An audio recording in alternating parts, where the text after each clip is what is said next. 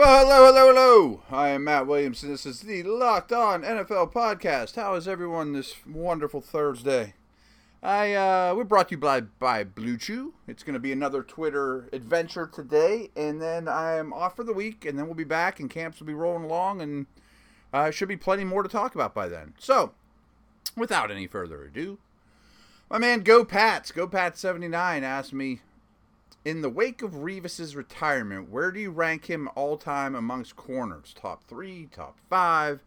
His early years with the Jets were some of the best I've ever seen at cornerback play.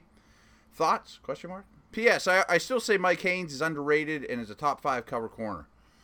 Uh, yeah, I'm a big Haynes believer too. Like he got a little overshadowed, you know, on those New England teams because they weren't all that great for some of the time, and um, he wasn't a super flashy guy like a Deion or something that really caused drew attention to himself. And then when him and Lester Hayes were together, they were awesome. I loved those two as a kid. But Lester was the one you noticed because he was so crazy looking with all his stickum and all that. So I do think Haynes is better than Lester and probably a top five corner. As for Revis, uh, little stroll down memory lane. I helped recruit him to Pitt. So I met Darrelle when he was 16 or so. His mother's brother is Sean Gilbert, who was a Pitt legend and an early pick and had a very good career with the Panthers. So Darrelle wanted to go to Pitt basically his whole career. It wasn't real difficult to, as a recruiting spiel. Um, but I remember watching him. He was super fluid. He played quarterback. He played corner. He, pl- he played all over the defensive backfield. He played wide receiver. He was also the best basketball player in the city of Pittsburgh when he came out, you know, and just really had great uh, court command. I watched a couple of his games as we were doing recruiting stuff with him too. Um, so that was awesome. And then he came to Pitt, and I left, but right before he arrived. So I never was in the building with him really on the same team. Um, to me, he's top five and the best we've seen in a while. And contrary to popular belief, not all that many guys get the true Deion treatment. You know, the you have Jerry Rice, you have Michael Irvin, lock them down all game, and you're not getting any help. Revis really got that duty. Revis Island was a real thing. And you're right, Go Pats. I mean, he was an elite defensive player for a long stretch, especially those early years with the Jets. I mean, to me, he was unbelievable. Never was the fastest. Um, good size, but he's never, you know, uh, he's not huge. Um, so smart though, and technically sound, and understood positioning really well. And from what I understand, studied his opponents more than most receivers, understood their tendencies, knew as much about them as they did. So I think he's an easy Hall of Famer. I think he's one of the best corners to ever play the game. The guys I would put ahead of him are Deion I think Deion's one. Mel Blount, who, if you don't know, changed the game completely and is bigger than corners nowadays. And I think Woodson, Rod Woodson. You know, Charles Woodson to me is more of a safety, if I have to call him one or the other. Maybe I'm missing somebody, but to me, Revis is clearly the best corner since the Dion Woodson crew and is absolutely one of the best that's ever done it. Um, K White Traffic asks, "What player in this generation you think will look back and be amazed you got to see them play?" It's Cam Newton for me. I don't think we'll ever see another player like him. Saw a lot of scrambling QBs, but he's a different breed. Russell Wilson too. He's a magician. Yeah, um, I'm not poo-pooing your your question here by any means, but just watch a combines year after year. I mean, the athletic freaks that come into this league year after year is crazy. And and I think and that's always been true. But what I mean by that is the athleticism and the freakiness of players that come in here is moving up exponentially and faster than it ever has in my opinion since I've really watched the sport. So there will be guys that you'll obviously say these things about, you know, that man, we were so lucky to watch John Unitas or you know who you know every generation has those guys. And you're right. Cam Newton as quarterbacks go are is about as freaky as you get in terms of just tools. You know, Josh Allen's probably in this conversation, but who can throw a football the hardest? Very well could be Newton. And I've never seen him in person, but I know many people that have, and they all say, holy cow, he's bigger in person. You know, like sometimes measurements with athletes don't do them justice. You know, like in a room full of linemen or offensive linemen, sometimes there's just a dude you look at and say, he's he's big for big guys, even though he's listed about the same height and weight. This is the body structure and whatnot. And I, I get that impression with Cam that he walks in the room and you're like, holy smokes, is he a bodybuilder? Is he a defensive end? You know, so yeah, you know, but like for, for a guy like Russell Wilson, you bring up, absolutely. I mean, he's a generational talent. You'll tell your kids about him, that type of deal. But Fran Tarkenton kind of did that 30 or 40 years ago. You know, I mean, that eh, people thought that, you know, this was something we've never seen before. You're right. You know, I mean, Wilson is one of those guys for sure that this isn't how you coach it, and he still is great. And that's really, really hard to do. Um, of course, you know, Brady comes to mind is because any of us that are in the, that's been watching Brady, when you're 80 years old and your grandson's on your knee going, tell me about Tom Brady, Grampy. You know, like, of course, it's like, tell me about Babe Ruth. You know, I think that'll be that type of conversation. But he's not like super freaky like Cam, obviously. Aaron Rodgers to me is a blend of both because not only is he awesome, you know, like he's a better player than Newton, but what he did is so freaky too. You know, like his throws that he's made, his extending plays, playing out of structure, all those type of things are freaky. You know, I mean, there's no doubt about it. there's no doubt. Um, so there's plenty. I mean, J.J. Watt in his prime, uh, I'm, I'm kind of acting like that's gone. But who are some others? You know, like, is there a couple linemen that come to mind that are gone now? But like, remember when Boselli and Walter Jones and Ogden were roaming the NFL? You know, the year I did with the Browns, one of my jobs was I was in charge of the NFC West. I had to have a grade on every player in the NFC West. You know, uh, watched every snap of every NFC West player. And so that's when Walter Jones and Pace were in the height of their power. And it was crazy. Like, guys or defensive linemen, defensive ends would start out gangbusters, like up for the challenge. They're going to beat this great dude.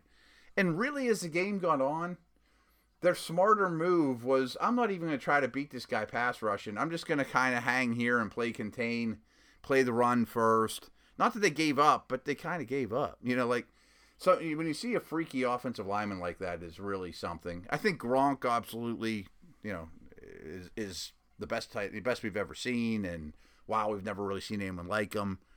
So I don't know. It's a hard thing to say because there's going to be more. I mean, there just always is, which makes it so much fun. So speaking of fun, I told you guys a little bit about Blue Chew, and I've used this example.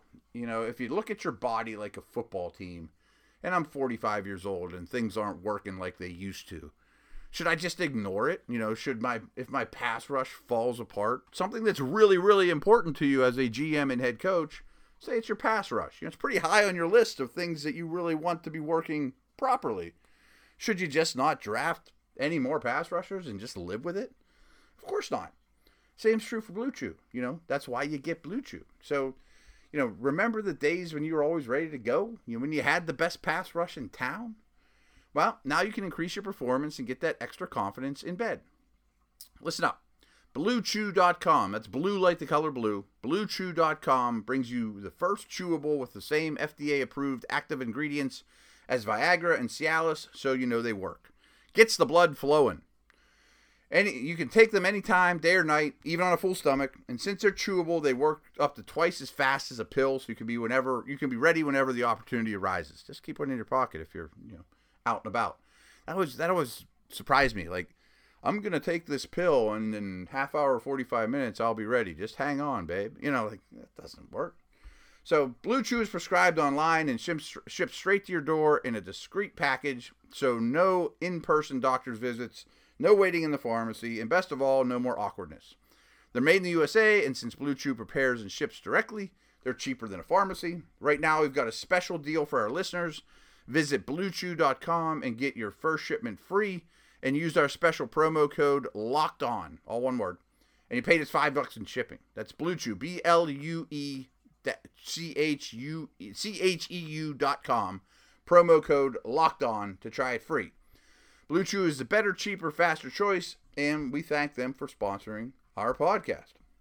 So, uh, let's get back to Twitter madness here.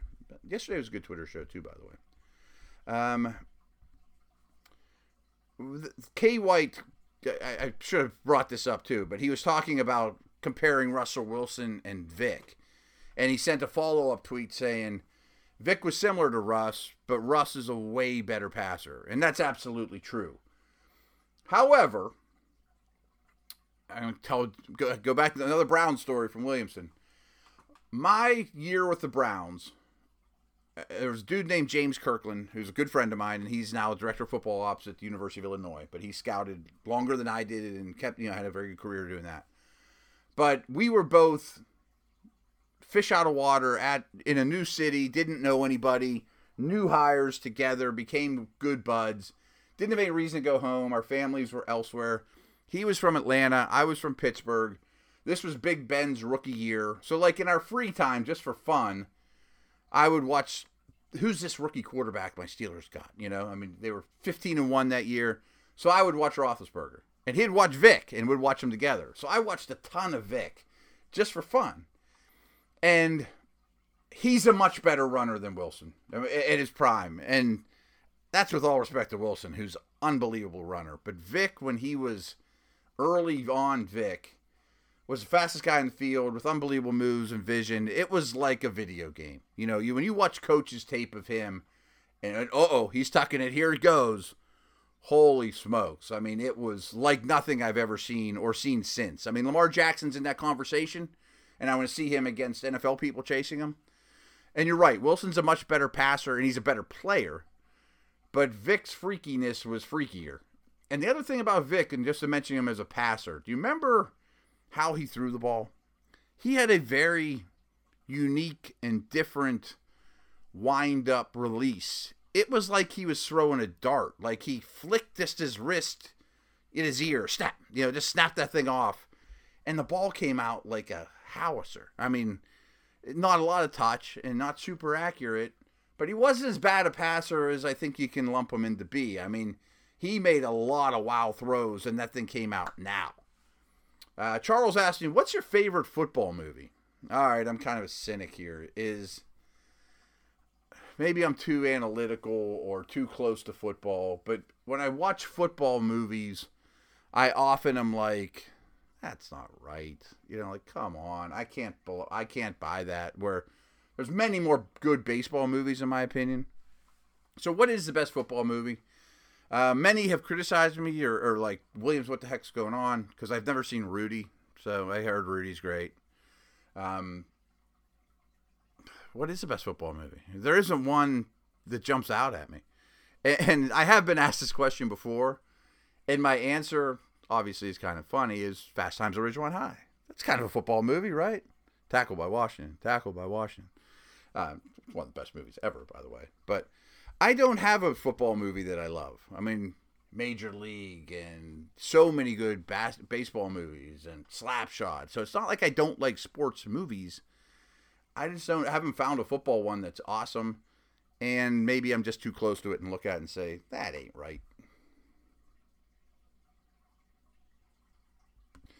All right, all right.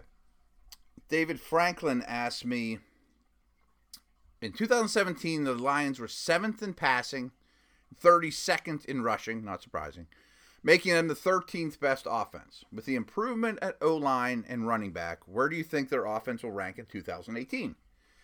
And there's been some changes. They reinforced their offensive line with the first round pick. Ragnow, he's going to play guard, but he's probably better at center. Uh, on Johnson, the second pick. Uh, Ebron is gone. So clearly, all their offensive personnel moves have been geared towards we got to get the running game better. It's been so damn bad for so damn long. We got to get it better. And Ebron can't block it out of a paper bag, so that was part of why he was gone, in my opinion. tight ends have really been are now like an afterthought for them. But I do think they have a potential to have a top five offensive line, and right now I'd certainly rank it in the top ten. I do offensive line ranks. I haven't done that in a while. I really like Golladay, and I think he's going to be a breakout player, and you're going to see a lot of three receiver sets, in my opinion. I think he's going to see the field a lot. But if Tate or Jones were to go down, Golladay, I think, fills in really, really well, and maybe even moves past one of them possibly this year. I'm that high on him. Um, I like Johnson. I don't love him, but I think he's, you know, they also brought in Blount, but he's been he's better than what they've had. The blocking should be much better. My hunch is they're going to dedicate themselves to the run a little bit more. But I think Stafford's awesome. I mean, uh, I got a lot of heat around here because I rank Stafford ahead of Roethlisberger of who's the better quarterback right now, and I stand by it. I mean, I think Stafford is exceptional and keeps getting better um, is underrated in a big way. So if I were to guess, like how many, I guess the best question, not not where they end up in the ranks and what, but how many offenses around the league would I say are better than Detroit's right now? Ten at the most. I mean, the most. I mean, just looking in their division, I would say theirs is the best, or is Green Bay's. I mean, Rodgers is hard to argue against, but Stafford's got a great supporting cast, and I'm expecting him to have a massive season.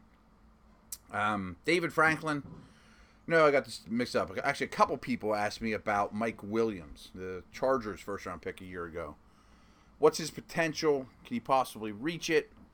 Um, actually, the, on the Dynasty Blueprint show I did, he, his name came up, and I mentioned he's a guy that I am actively trying to buy in that in that fantasy format that people were a little down on him. They're starting to finally change their tune.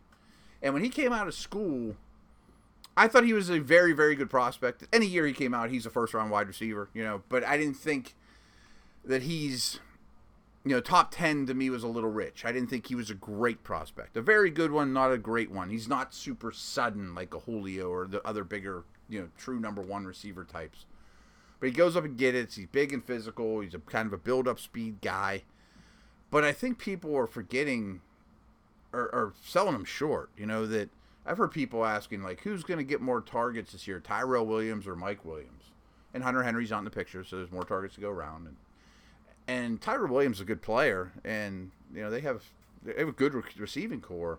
But Mike Williams, I think, is going to go way past him. I mean, I think we're going to look at it and say Keenan Allen and Mike Williams are one of the best receiver duos in the league. You know, I mean, maybe not to the level of Thielen and Diggs, but like in that conversation, or you know, Juju and Brown, or you know, I mean, like this is one of the best pairings in the league. I think he's that good, especially because he's going to be a number two type guy. I think he's going to catch a lot of touchdowns, especially with Henry not around, and I assume Gates is coming back, but I guess I don't know that for sure. Um, so I'm very high on him overall.